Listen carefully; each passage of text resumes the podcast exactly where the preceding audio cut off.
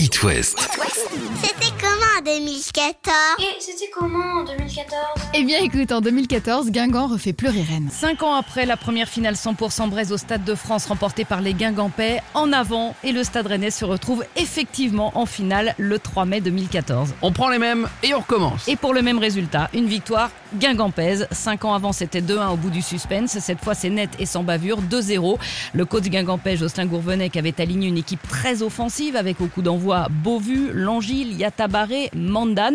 Mais c'est un défenseur qui marque le premier but à la 37e minute, Jonathan Martins Pereira. Yatabaré fait le break en début de seconde mi-temps. Rennes ne réagit pas et perd sa troisième finale en cinq ans, puisqu'entre-temps, en 2013, les Rennais ont aussi perdu la finale de la Coupe de la Ligue contre Saint-Etienne. De quoi entretenir sa réputation de club qui ne gagne jamais rien. Dis-moi Julie, si je te dis scooter, casque, actrice, tu penses à quoi Direct, François Hollande, Julie Gaillet. Le poids des mots, le choc des photos, c'est la devise de Paris Match, hein, reprise comme credo par de nombreux magazines People, dont Closer, hein, qui publie une bombe politico-médiatique le 10 janvier 2014. Des photos montrant le président de la République sur un scooter sortant de chez sa maîtresse, l'actrice Julie Gaillet. François Hollande est pourtant officiellement en couple avec la journaliste Valérie Trierweiler.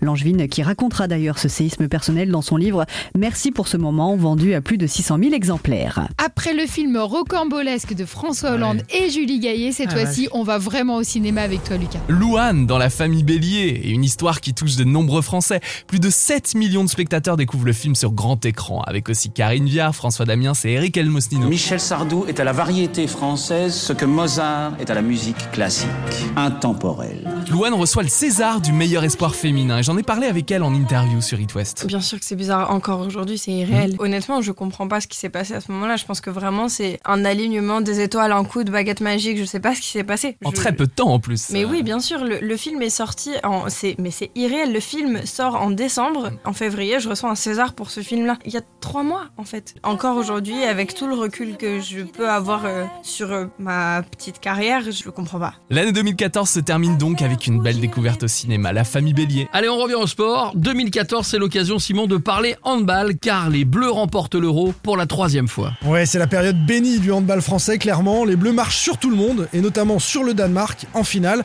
Je rappelle que l'Euro se déroule justement au Danemark. Pas de quoi impressionner Nicolas Karabatic, la star française et tous ses copains.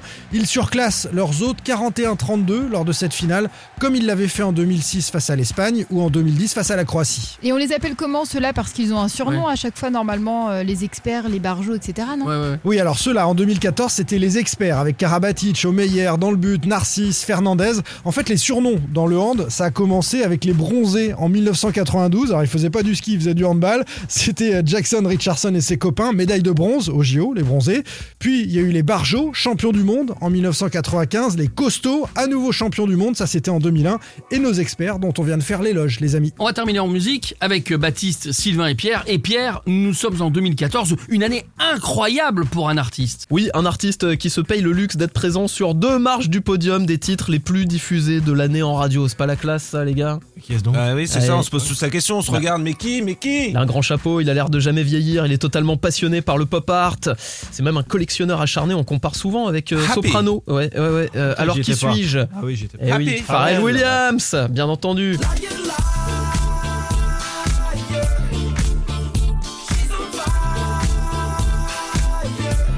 Alors c'est pas Happy le titre là, Sylvain. Attention, ça c'est le troisième titre le plus diffusé de l'année, Liar Liar avec Chris Cab. Ah Chris oui. Cab qui est un artiste qui a été lancé par Pharrell Williams. On n'a pas énormément entendu parler de lui depuis un moment, mais il est en train de revenir sur le devant de la scène avec pas mal de projets. D'ailleurs, c'est un grand passionné de la France. Il considère euh, l'Hexagone comme sa seconde patrie et son grand plaisir, eh ben, ce serait de faire un titre avec Kenji. Voilà, on va essayer de jouer les entremetteurs. Il a dit ça dans une interview il y a pas longtemps. Bon, je sais que vous brûlez d'impatience, mais beaucoup l'ont déjà deviné. Le titre le plus diffusé en radio cette année-là est signé Pharrell Williams et c'est un condensé de bonheur.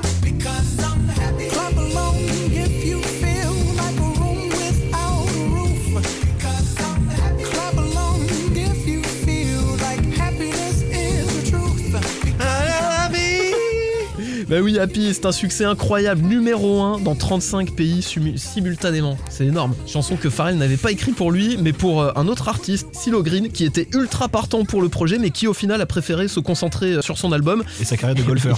Il a eu le nez creux sur ce coup-là, vu le succès de Happy. Autre record pour cette chanson, le clip le plus long de l'histoire, 24 heures réalisé Ah oui, par des exact. Français. We Are From LA.